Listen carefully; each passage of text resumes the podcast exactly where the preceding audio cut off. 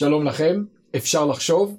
אנחנו מתארחים היום במכורתי ישיבת הר עציון, נמצאים בספרייה הנהדרת של הישיבה, ואיתי היום ידידי הטוב רם בישיבה, הרב עמיחי גורדין, שלום לך. שלום הרב חיימי. כיף שאתה בא לכאן, ואנחנו נדבר היום על חינוך דתי במאה ה-21, נדבר קצת על היוזמה החדשה שלך, אתה עומד להקים ישיבה תיכונית חדשה ומיוחדת, ואנחנו מחכים לזה בכיליון עיניים, אבל בואו נתחיל עם משהו יותר כללי. אני מסתובב הרבה בחדרי מורים, משוחח עם קבוצות של מורים, של מנהלים, והדבר שהכי בולט לעיניי זה שאני מזהה פחד. אני רואה ואני שומע מורים שמפחדים לחנך ושאיבדו את הביטחון העצמי ביכולת שלהם לחנך תלמידים בעידן הזה. אני צודק? אתה גם מזהה את זה? אמ, אני חושב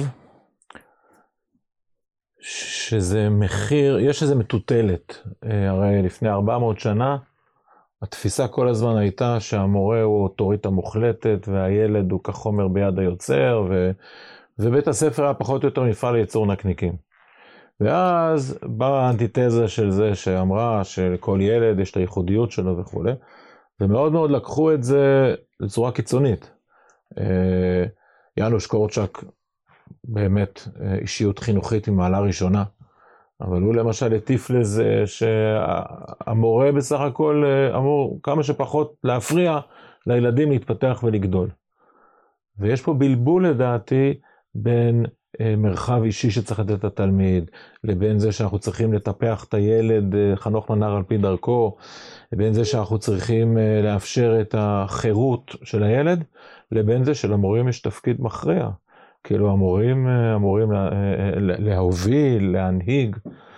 פה אני חושב שלא, לא, הרבה מאוד מתקשים לשלב בין הדברים. זאת אומרת, בין היכולת לשים גבולות לבין הכבוד והעצמה שאתה נותן. אני חושב שחנוך לנער על פי דרכו זה מתודה, זה לא יעד.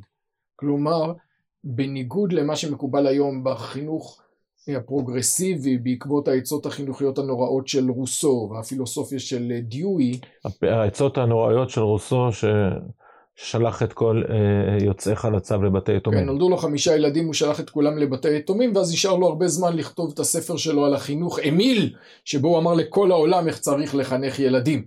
וגם שם חשוב לדעת, אה, כי אנשים, אה, כמו בכל, בהרבה ספרים לא קוראים את הספר עד הסוף.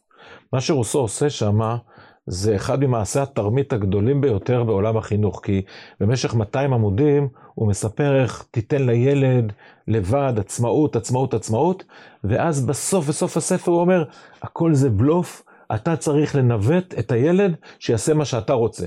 שהוא יחשוב שהוא באמת עושה, אבל בסוף הסוף שהכל יהיה החלטות שלך. אנשים לא מגיעים לסוף, חבל. אני אתה יודע מה, אני לא זוכר ש, שראיתי את זה, אולי גם אני עצרתי באמצע, okay. למרות אוקיי. שנדמה לי אחרת. אבל uh, uh, היום מקובל לומר שאם בעולם של החינוך יש את המורה, את החומר ואת התלמיד, העיקר הוא רק התלמיד. אנחנו מדברים על uh, חנוך הנער על פי דרכו, כי מי אתה שתקבע לילד? וזה ודאי בעיניי תפיסה משובשת, אני אוסיף ואני אומר שצריך ל... להתחשב גם בפער טכנולוגי שמורים מגזימים בחשיבותו. אני, אני חושב שבשביל לחנך, אז מורה צריך ש... שני דברים. הוא צריך להאמין שאפשר לחנך ושצריך לחנך. שאפשר לחנך זה אומר הילד לא מושחת. ושצריך לחנך זה אומר הילד לא מושלם. ואני שומע אצל הרבה מורים היום תערובת של שני השיבושים האלה, שילד גם מושחת וגם מושלם.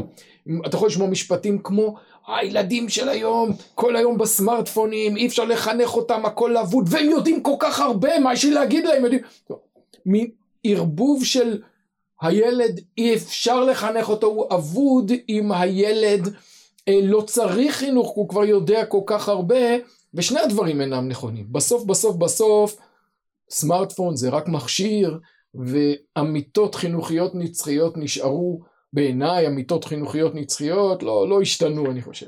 אני לא יודע אם תסכים איתי, אבל התפיסה שאני מאוד מאמין בה והולך איתה גם, תפיסה שבסיסמה אנחנו קוראים לה סמכות מעצימה, אני, אני רואה ערך גדול בפיתוח האחריות האישית של התלמיד ובהבנה של התלמיד שאין הדבר תלוי אלא בי אה, ובניתוק התלות הזאת מהמורה מצד אחד. ומצד שני באמת בזה שהמורה אה, אה, יציב גבולות וינהיג ויוביל. עכשיו, אני חושב, אני לא חושב, אני משוכנע שאין סתירה בין שני הדברים, אה, ושזה הביטוי הזה של סמכות מעצימה, זאת אומרת שהתפקיד של מורה ומחנך, זה מצד אחד להאמין בתלמיד, להאמין בו, באמת להאמין שהוא טוב, שהוא מוצלח, שהוא מוכשר, שיש לו יכולת, ומצד שני כן, כן לאתגר אותו, להציב לו גבולות. כשאני נוסע ברכב בירידות, כשאתה תיסע ברכב בירידות התלולות דרך בית שמש, ויש שם מעקה בטיחות. המעקה בטיחות הזה, אם תתנגש בו, הוא יכאב לך מאוד, אבל אתה שמח עליו, אתה שמח ששמים אותו שם. היכולת הזאת אה, לבוא לילד ולהגיד לו שאתה מאמין בו ושהגבולות והדרישות נובעות מהאמונה, אמר לי פעם תלמיד, פה בישיבה אפילו, אמר לי, כשאתה בא אליי, בסוף שנה אמר לי, כשאתה בא אליי ותובע ממני להגיע לשיעור, מה שלא קרה אצלי ספציפית בעבר, אני שומע מזה גם אמונה ביכולות שלי. דווקא זה שאני בא ואומר, תשמע, אתה, כאילו אם אתה נמצא פה, אתה צריך להיות בשיעורים, אתה צריך ללמוד, זה לא, זה, זה הפוך, זאת אומרת, דווקא אומר שאני מאוד מעריך אותך, שאני מאמין בך, שאני מאמין שאתה מסוגל, שאתה מאמין שאתה צריך. אני חושב שהשילוב הזה הוא מאוד מאוד קריטי. ברור שמטרת החינוך היא בסופו של דבר להעמיד אדם בוגר בשל שעומד בפני עצמו, זה כמו שהמטרה של הורים זה על כן יעזוב איש את אביו ואת אמו. בסוף צריך לגדל אותו שיעמוד בפני עצמו, אבל האמונה הקריטית היא בעיניי לדעת שהצדה לדרך שאתה נותן לילד היא רלוונטית. כלומר, אייר פרא אדם ייוולד, וכדי להפוך את הילד לבן אדם, לבר תרבות, למישהו שיכול להתקיים בעולם, הוא צריך איזשהו סוג של לימוד והכנה שלא יכרוך אותו תמיד אה, כשיהיה קשור אליך. אנחנו זוכרים את הסיפור על מורנו ורבנו הרב עמיטל, שביום הראשון שהוא הקים את ישיבת הר עציון הוא לא הגיע. השאיר לתלמידים דף מקורות, אמר להם תלמדו לבד. למה? כדי שיראו שהישיבה זה לא הרב, הישיבה זה קודם כל התלמידים. כן, היה לו אה, השקפות מאוד ברורות על הדרך שצריך לחנך ואמונה בדרכו, עם כל זה שהוא נתן מרחב לתלמידים שלו. אני חושב, אה, המשלתי את זה פעם להבדל, יש שתי, אה, שני דרכים איך לטפל בעץ. יש נגר שלוקח עץ ועושה ממנו בדיוק מה שהוא רוצה, הוא מנגר אותו בדיוק לפי הדרך שלו. ואז באמת זה מה שהיה לפני 400-500 שנה. זאת אומרת, פשוט לקחת, אבל אז יוצא לך כאילו יחידה מתה, לא, לא אורגנית, לא מסוגלת לעשות כלום. ויש גנן שלוקח שתיל ומנסה ומטפח אותו. עכשיו, אתה מתאר גננים שהתייאשו כמו פרות גדרו והיה למרמס, על כרם היה לידידי. שהתייאשו מהכרם ולא מאמינים לא ביכולת של הכרם ולא ביכולת שלהם. אבל אני חושב שמחנך אמיתי הוא גנן, שמאמין גם בשתילים שלו, הוא יודע שזה שתיל קטן, אבל ביום אחד יצמח ממנו אה, כרם לתפארת, לא, וגם ביכולת שלו לעזור לו. אני חולק על זה, כי הדימוי של גנן, הרב סולובייצ'י כותב באדם וביתו, הוא לא מזכיר את הדימוי של גנן, הדימוי של גנן הוא לא סתם, זה מה שעומד ביסוד המונח גן ילדים. קינדרגרדן בגרמנית, זה בא בגרמנית בסוף המאה ה-19. זה אומר בעצם שאתה כמורה, כל מה שאתה יכול לעשות זה לא להפריע. כלומר, תדאג שיהיה לילד שמש, שיהיה לו מים, אבל אם הוא עגבניה, אז יגדל ממנו שיח עגבניות, אם הוא היביסקוס, יגדל היביסקוס, ואתה לא יכול באמת לשנות את זה. והרב סולובייצ'יק אמר, זו התפיסה של סוקרטס, שאמר, אמא שלי הייתה מיילדת של הגוף, אני מיילד של הרוח. כל מה שאני יכול לעשות זה ללדת מה שכבר יש בך בפנים. והרב סולובייצ'יק אמר, אני לא מאמין בזה, אני חושב שמורה יכול לשנות את התלמידים שלו, ואני זכיתי, אני חושב שגם אתה זכית, שהיה לנו כאן בישיבה הזאת, בישיבת הר עציון, מורים שלא רק נתנו לנו לממש את הפוטנציאל שיש לנו, מימוש עצמי זה לחלשים. היה לנו כאן מורים שלקחו אותנו למקומות שלא דמיינו שאנחנו מסוגלים להגיע אליהם. כשאני הגעתי לפה בתור תלמיד לא העליתי על דעתי שאני אהיה רב. לא העליתי על דעתי. הייתי יכול באותה מידה להגיד לי שאני אהיה אה, אסטרונאוט ביזנטי. ופגשתי את הרב ליכטנשטיין והוא לקח אותי לאופקים שלא דמיינתי קודם. כן, אבל אני לא חושב שהרב ליכטנשטיין שינה אותך, אני חושב שהוא הוציא ממך דברים שלא האמנת שיש בך. אז תלך, אני אתן לך, הייתי, אני אגיד לך שנייה, איזה דימוי הייתי, אני משתמש. או, אני אומר... חבל, כי ש... פספסת דימוי נהדר. בבקשה, תן ואז אני אשלול אותו. אה, הייתי בחממות בחולות חלוצה. לא, לא דומה בכלל. נו, תמשיך. ואתה רואה שם מה חקלאים ישראלים מסוגלים להוציא משטח קטן עם עגבניות. כמה עגבניות, איזה עגבניות יפות וכמה כמות של עגבניות. זאת אומרת, אה, זה ויכוח קצת מצחיק להתווכח על נמשל, לא, אבל, אני, אבל, אני מאמץ את הדימוי אבל, הזה. אבל אני חושב ש... אני מאמץ את הדימוי הזה כי החקלאי הוא זה שבחר מה לנטוע שם. אני חושב שאתה יכול להיות גנן בתנאי שאתה גם הגנן שזורע. אתה מקבל אדמת בור, עכשיו לא בכל אדמה אפשר לגדל כל דבר. יש אדמה שמתאימה לאקליפטוס, יש אדמה שמתאימה לארז, יש אדמה שמתאימה לענבים, אבל אתה כגנן טוב, כלומר כמחנך טוב, לא רק מקבל עץ נתון ורק לא מזיק לו, אתה אומר על האדמה הזאת אני אנטע ארז גדול, פה אני אנטע גפן. כן, אבל אז זה אומר שההצלחה בגידול שלך היא בזכות מי שהחליט לטוע ארז, לצורך העניין מורנו הרב ליכטנשטיין. אני חושב שזה קודם כל בחירה שלך, זה אחריות שלך, זה, זה בחירה שאתה בחרת, אתה ראית, אה, הרבה אנשים ראו אור גדול. הרבה אנשים ראו אור גדול, אתה ראית אור גדול, פתחת את ליבך, ו- ונתת לאור הגדול הזה להשפיע עליך. מה שיש בך עכשיו, זה לא שכפול של הרב ליכטנשטיין. מה שיש בך עכשיו זה, זה חיימי, לא, זה חיימי. ההבדל בינינו זה כשהגענו שנינו לישיבת הר עציון, אתה הגעת מנתיב מאיר וחשבת, ידעת שאתה תהיה רב, ואני הגעתי מעמית גוש דן ולא העליתי על דעתי בכלל לא הכרתי בעולם שלי אף בן אדם ש... שהיה רב או שיהיה רב. יכול להיות שפשוט הדלתא, השינוי שאני עברתי יותר אה, דרמטי ממה שאתה עברת. אוקיי. Okay. אבל בוא נדבר אז באמת על, אה, אה, על שאלה אחרת, וזה, כל מה שאמרנו עד עכשיו הוא על פילוסופיה של החינוך באופן, באופן כללי. ובוא נדבר באופן, באופן יותר ספציפי על האופן שבו מסורתנו היהודית תופסת חינוך.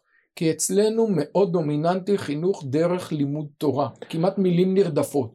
מה המקום של לימוד תורה בתמונה החינוכית הזאת? הדבר שהכי כואב לי היום במערכת החינוך זה נטישת הידע. אני חושב שאנחנו גורמים נזק עצום לילדים. אה, בניסיון שלנו להגיד מה זה עוזר, מה זה עוזר, עוד מעט אני אגיד מה זה עוזר. בניסיון שלנו להגיד לילדים מה זה עוזר, זה לא עוזר, תן לו חינוך פיננסי, תן לו הסברים על הזה, תן לו מה, ש, מה שהוא יעשה איתו, בניסיון הזה אני חושב שאנחנו מונעים מהילדים שלנו את המתנה הכי גדולה שאפשר להעניק להם. אני למדתי חמש יחידות מתמטיקה, קיבלתי ציון מצוין.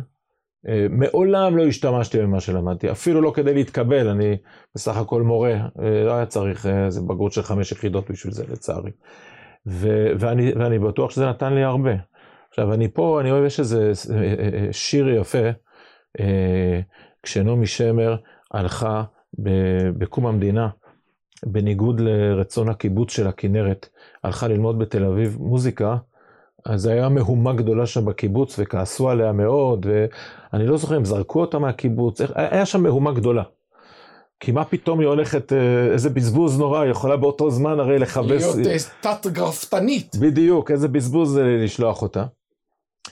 החבר'ה בקיבוץ כנרת, יקרים ובאמת הקימו את המדינה, הם טעו לא בגלל שנעמי שמר בסוף ניתן נעמי שמר, הם טעו בגלל אה, האימא שלה, רבקה ספיר, כתבה לה מכתב שאריאל הורוביץ, הנכד של רבקה, הבן של נעמי שמר, הלחין אחר כך והיא כתבה לה, היא אמרה לה שהיא יושבת, אה, יושבת על הכנרת ורואה איזה סירה עם דייג, ושהדייג שם נמצא באיזה סופה ועוד שנייה הולך לטבוע, והיא אומרת מה הדייג יכול לעשות כדי שהספינה, הסירה לא תטבע, מה שהוא צריך לעשות זה שיהיה מטען לסירה. ככל שיהיה מטען לסירה, ככה זה יחזיק את הסירה שהסירה לא תטבע. והיא אמרה לה, עכשיו את עוד יום אחד יבוא ותצטרכי להלחין שירים, בינתיים מה שאת צריכה לעשות זה להוסיף מטען. היא דיברה על מטען אגב של אה, ידע מוזיקלי, לא, לא מטען שישרת אותה, מטען שיהיה בה. ההבנה הזאת שהמטען הזה של התורה אצלנו במיוחד, אבל אגב זה נכון גם ללימודי חול, אה, זה חלק מהאדם, והאדם שאין לו את המטען הזה, אה, יכול להיות שיהיה לו סירה נהדרת ויפה עם מהירות מאוד גבוהה, אבל הוא לא ידע להסתדר במערבולות, אני חושב שהיא מאוד חסרה. אבל אתה, אתה מיטלטל, אתה מיטלטל בין שתי נקודות, כי מצד אחד אתה לא אוהב שלוקחים את זה למקום פרקטי מדי, למה זה עוזר לי הידע הזה. ומצד שני, בלי איזשהו סוג של הנמקה למה זה טוב, קשה להבין איזה ערך יש בידע הזה. כלומר, קשה גם לייצר היררכיה של ידיעות. האם חמש יחידות מתמטיקה יותר חשוב או פחות חשוב מאשר מי שמכיר בעל פה את כל שמות שחקני נבחרת ברזיל לדורותיהם מאז הגולדיאל ב-1906. כלומר, אם כל ידע הוא חשוב משום מה, אז איך אתה מייצר? לא, לא אמרתי משום מה, נכון. אני, אני מדבר על חמש יחידות במתמטיקה, אני אומר, אני גם אה, חושב שזה הביא לי ברכה, זה שלמדתי, ולא רק בגלל, כפי שידידנו חיליק היה אומר, שחשוב ללמוד מתמטיקה כדי שנוכל לעזור לילדים שלנו שהם יצטרכו עזרה בשיעורי בית במתמטיקה, אלא שזה גם... שזה נכון אגב. זה גם נכון, זה אבל, מאוד... אבל חוץ מזה, בלי מתמטיקה לא היינו יכולים להבין פיזיקה. בלי פיזיקה אתה לא מבין איך העולם עובד. מתמטיקה, חמש, מתמטיקה גבוהה זה גם כמו שיר, זה פותח לך ליופי חוזר, לא, של אבל... עולם המספרים. זה, זה מעניק לך אה, אה, ידיעה והבנה בהרבה היבטים של לנו... העולם שאתה לא היית יכול לקלוט בלי זה. אני חושב שאתה חייב כן להסביר ערוצים שבהם הידע מחלחל ומשפיע לטובה, אחרת אתה נשאר עם איזה גזירת הכתוב. אה, זה מחלוקת של עשרות שנים שלנו על הנקודה הזאת. אה, אולי הצופים אינם יודעים. אני לא מאמין שעכשיו אני אשכנע אותך אחרי שכשלתי במשך 30 שנה לעשות את זה. אה, בסוף אתה, מה שאתה אומר עם מתמטיקה, אז אתה אומר, אני מוכן לקבל תועליות אגביות שיקרו, כי בעזרת מתמטיקה אני אדע פיזיקה, כי בעזרת מתמטיקה אני אהיה יותר קשוב לכל מיני דברים, או כי אם אני לומד מתמטיקה אז יש לי אה, אה, יכולות, אה, עצם, עצם הלימוד מפתח בי את העבודה העצמית. אני חושב שאדם שיודע ידע, שונה מאדם שלא יודע אותו. אז עכשיו, איך אתה קובע נכון, היררכיה של ידע? השאלה מה התוכן שיש לידע. אבל למה, אם הידע, במה הוא נמדד, אם אין לו שום השלכה לעולם? אדם, אני חושב ש... אריסטו היה פנאט בזה, אריסטו טען שמה שנשאר מהאדם זה רק הידע שלו. ואדם לא, שכל היום, שאריסטו אדם, חשב, רגע, אדם, אריסטו שנייה. חשב שהידע הזה, הוא, הוא ידע להסביר, הידע הזה נותן לך את המפתח למהות היקום ולהבנה עמוקה ולהרמוניה פנימית. כן, אבל הטענה שלו בסוף היא שאדם שמת מהעולם, וכל מה שהוא עושה זה להסתכל על uh, uh, uh, תוכניות בישול, ושמה שיש לו בראש זה שניצלים, אז נשאר ממנו שניצל, ואדם שחשב על דגבים נשגבים ועל דברים, נשאר ממנו הדברים הנשגבים האלה. אני, אני חושב שכיוון שמה שידע הוא מעצב את הזהות של האדם, ואדם שיש, בסוף אתה שואל מי אתה, לא רק מה מעשיך, מי אתה, בסדר, עשית דברים טובים, אבל מי אתה? מי אתה? אתה רק, אתה, אתה דיברת רק לפני עשר דקות על העובדה הזאת, ופה אני מסכים איתך לגמרי, על העובדה הזאת שהאדם הוא לא, אה, אה, כשאתה שותל אדם, כשילד מגיח לאוויר העולם, הוא לא אה, עדיין עגבניה או מלפפון או חציל או קישור, הוא באמת מסוגל להיות הרבה דברים. בסוף כשאני שואל אותך מי אתה, המרכיב של הידע הוא מאוד משמעותי. עכשיו זה נכון, יש ידע שהוא חסר משמעות לגמרי, למשל אה, מספרי טלפון אקראיים מספר הטלפונים של ניו-המפשיר, אה, אה, אז הם באמת חסרי, חסרי משמעות. נבחרת, נבחרות הכדורגל של ברזיל גם כן חסרות משמעות. ידע שיש לו תוכן, שיש לו משמעות, אני מאמין שהוא מעצב את האדם, שהוא משפיע עליו מעבר למה שאתה מדבר. אני, הדוגמה שאני תמיד נותן, אני... אה, חזרתי עליה פעם גם לפני אה, בוגרי קורס טיס שאישרו את זה, אני, לכן אני מעז להגיד את זה גם, גם פה, זה שבקורס טיס לפני קרוב ל-20 שנה החליטו להוסיף עוד שנת לימודים, שבה הם לומדים תואר, והתואר הזה שהם לומדים לא יעזור להם בשום צורה להטיס מטוסים. הם לומדים שם מדעי המדינה, חלק גם לומדים, אני זוכר נכון, מתמטיקה וזה, אבל גם מתמטיקה לא יעזור לך היום להטיס מטוס. והאמירה שאמר להם מפקד, אה, מפקד אה, אה, חצרים, אה, זה שהם ראו שטייסים שגומרים אחרי שלוש שנים עם תואר, הם אנשים יותר בוגרים, עוצמות יותר גדולות. כן, אבל עכשיו כן דיברת על השפעה מעשית, דיברת על השפעה פסיכולוגית על אישיותו של האדם, שכשהוא יושב לו יותר טוב העולם לא בראש, הוא מבין יותר, הוא נהיה אדם בוגר יותר, בשל יותר, זה לא בושה בעיניי, אני חושב שחייבים לדבר במושגים. אני לא... טוב, נשאר נראה לי במחלוקת, כן. בישיבה תיכונית שאתה בעזרת השם עומד להקים, תחת חסותה של אה, ישיבת הר עציון, אז באמת, מה עמוד השדרה של הישיבה שהכי חשוב לך? אה, אני, עמוד השדרה זה שאלה אה, ככה מאוד יומרנית. אני אגיד לך... יש יומרניות ממנו. אני אגיד לך כמה עקרונות, אפרופו הדברים שדיברנו עליהם. ברור שבסוף אתה רוצה שילדים אה, יתפתחו ויגדלו ושיהיה להם טוב, בסדר?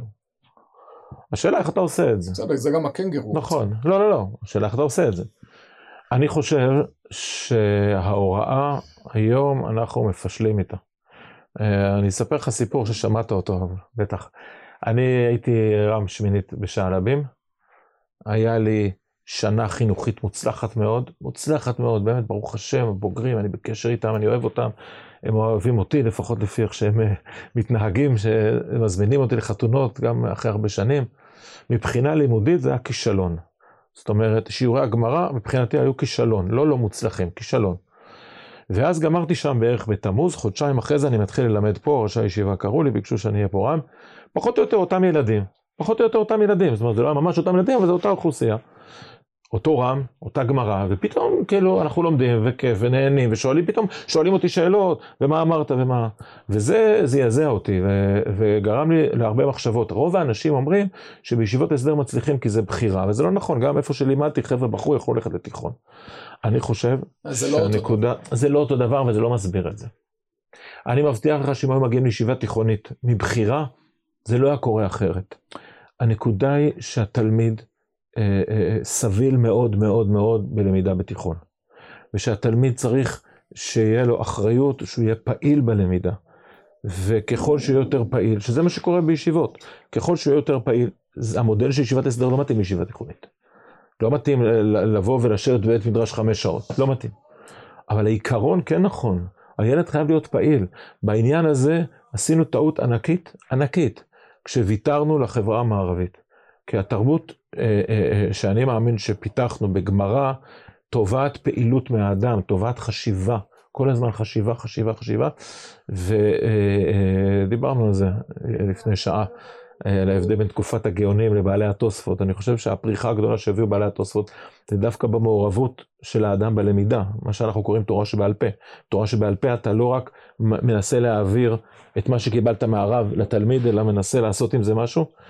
ועברנו מדי למודל האקדמי, שבו כאילו יש מורה עם ידע שמעביר לך את הידע. אני חושב שפה התלמיד חייב להיות הרבה יותר מעורב. חלק מהקושי בזה שתלמיד יהיה מעורב, קשור לדעתי גם למעברים המהירים שעושים. אתה ואני, אם היינו לומדים שלושת רבעי שעה היסטוריה ואז שלושת רבעי שעה לשון ואז שלושת רבעי שעה תנ"ך, אה, בלי יכולת לשקוע בתוך משהו, זה היה מאוד מקשה עלינו. אגב, עוד פעם, זה לא משהו חדש, מדברים על זה, כל עולם החינוך מדבר על זה. צריך לתת, אם אתה רוצה, השאלה אם הלמידה היא חלק משיעור או שהשיעור הוא חלק מלמידה. אם אתה מבין שיש לך מטרה ללמוד מהשיעור והחלק של המורה הוא חלק מהלמידה הזאת, אז המורה נדרש לדברים אחרים ומערכת השעות צריכה להיראות אחרת.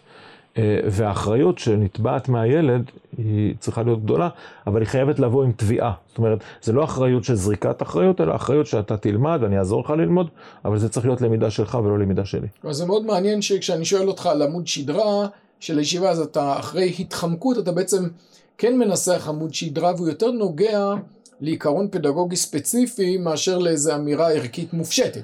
והעיקרון שבעצם אתה אומר הוא למידה יותר אוטונומית של התלמיד. אם אני מבין נכון מה שאתה אומר, אז בעצם נגזר מדבריך האמירה בוא נהפוך את החיסרון של הגמרא ליתרון. הגמרא היא ספר קשה מאוד.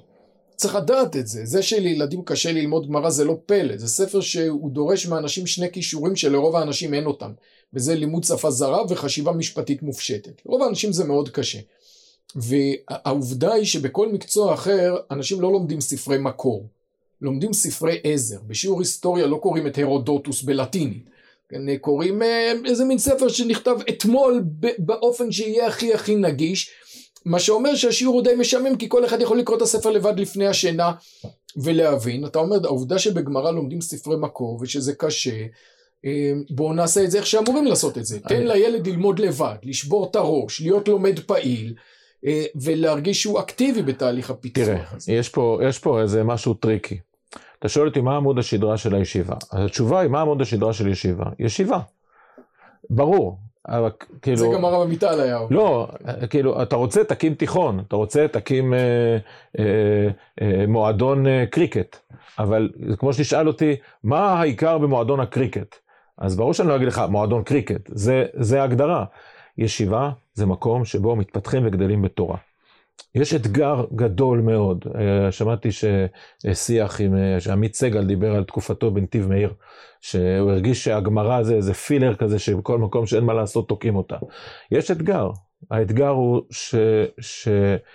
הישיבות התיכוניות בגדול בגדול לא הצליחו לגרום לילדים להתאהב בגמרא. עכשיו, גמרא זה החיים שלי. אנחנו אוהבים גמרא, אנחנו uh, לומדים יחד כבר 30 שנה גמרא. הדבר שאנחנו עושים, אני ואתה, הכי הרבה שעות מתוך ההיכרות המשותפת שלנו זה ללמוד גמרא. אני... ואתה חושב שזה כל אחד? אני חושב שכן.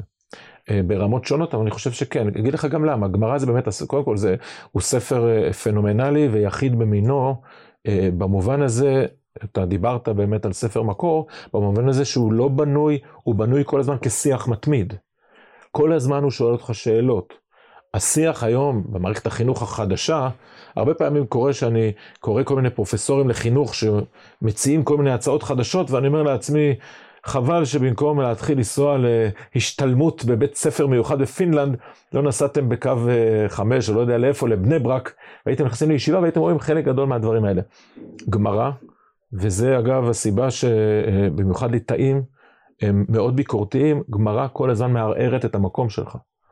אתה קורא משנה, הדבר הראשון שהגמרא תעשה זה אמר, מי אמר לך? זה לא הגיוני, זה לא נכון, זה לא יכול להיות, זה כן ככה. עכשיו, הבעיה, כמו שאמרת, יש פה בעיה של שפה, זה בעיה של הבנה.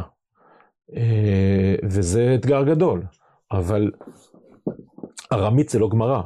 ארמית זה כלי עזר כדי להבין גמרא. גמרא, אם לומדים אותה, ויוצא לי ללמד גם ילדים בכיתה ז' ובכיתה ח', זה הדבר הכי מרתק והכי קל ללמד. אני באמת משוכנע בזה.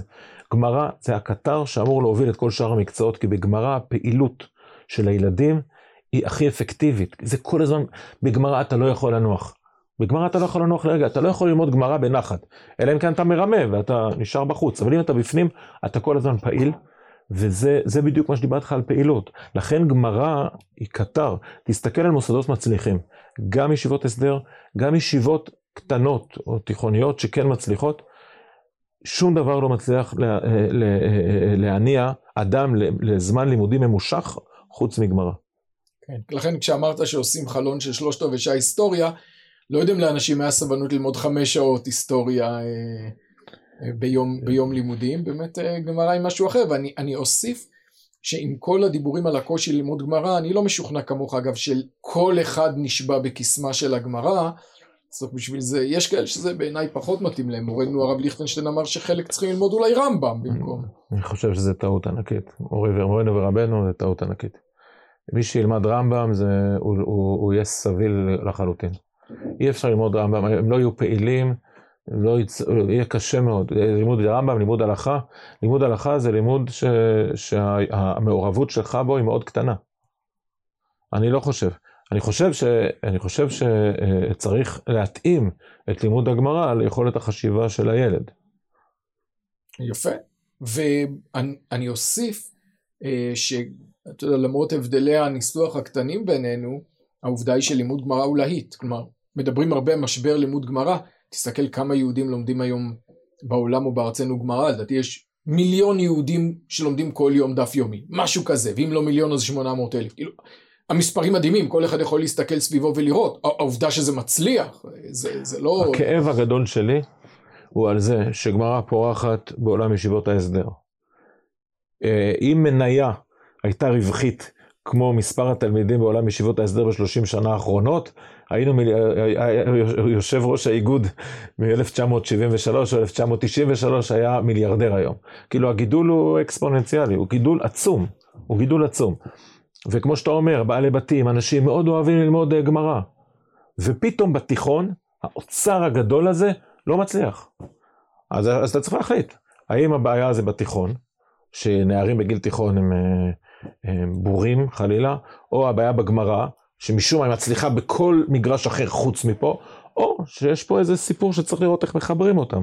אני מאוד מאמין באפשרות השלישית, אני, אני באמת מאוד מאמין בזה, אני מאמין בגמרא, ואני מאמין בילדים, ואני מאמין שאנחנו צריכים למצוא את הדרך לתת להם את האוצר הזה.